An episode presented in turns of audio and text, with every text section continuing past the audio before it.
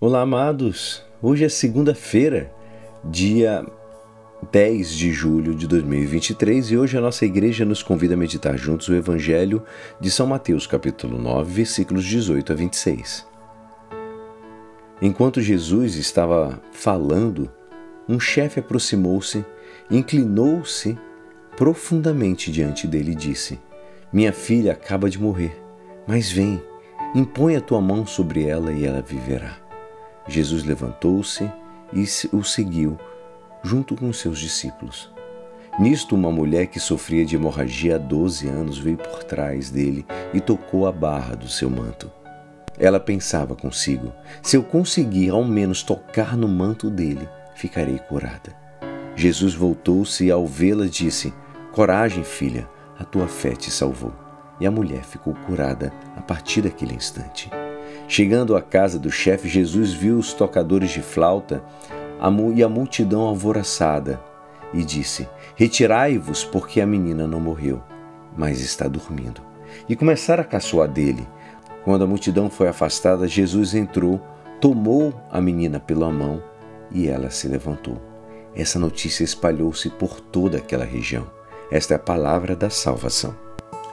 Amados, hoje a liturgia da palavra nos convida a admirar duas magníficas manifestações de fé.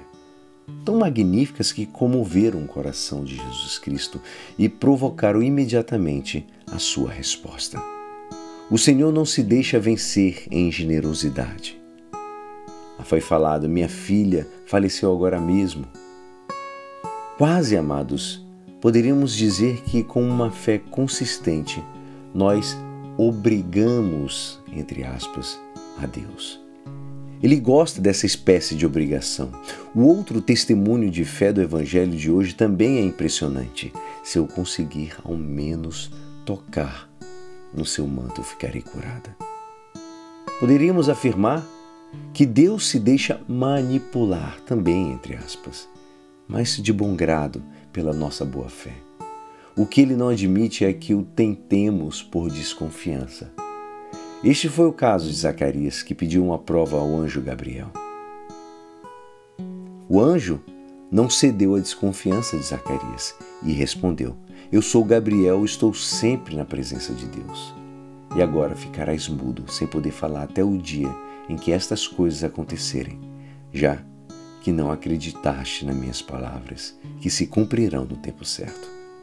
E aconteceu de verdade. É Ele mesmo quem deseja obrigar-se conosco e deixar-se prender por nossa fé, amados.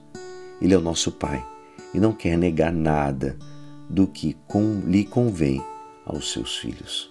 Entretanto, é necessário que lhe manifestemos confiantemente os nossos pedidos. A confiança de, com é, Deus, é, a confiança com Deus requer intimidade. Para confiar em alguém é preciso conhecê-lo e para conhecê-lo é necessário conviver com ele.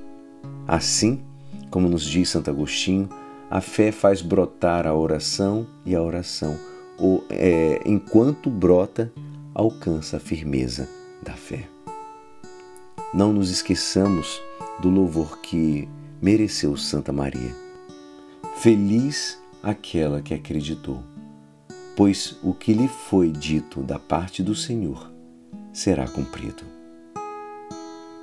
E é assim, esperançoso, que esta palavra poderá te ajudar no dia de hoje que me despeço. Meu nome é Alisson Castro e até amanhã. Uma abençoada semana. Amém.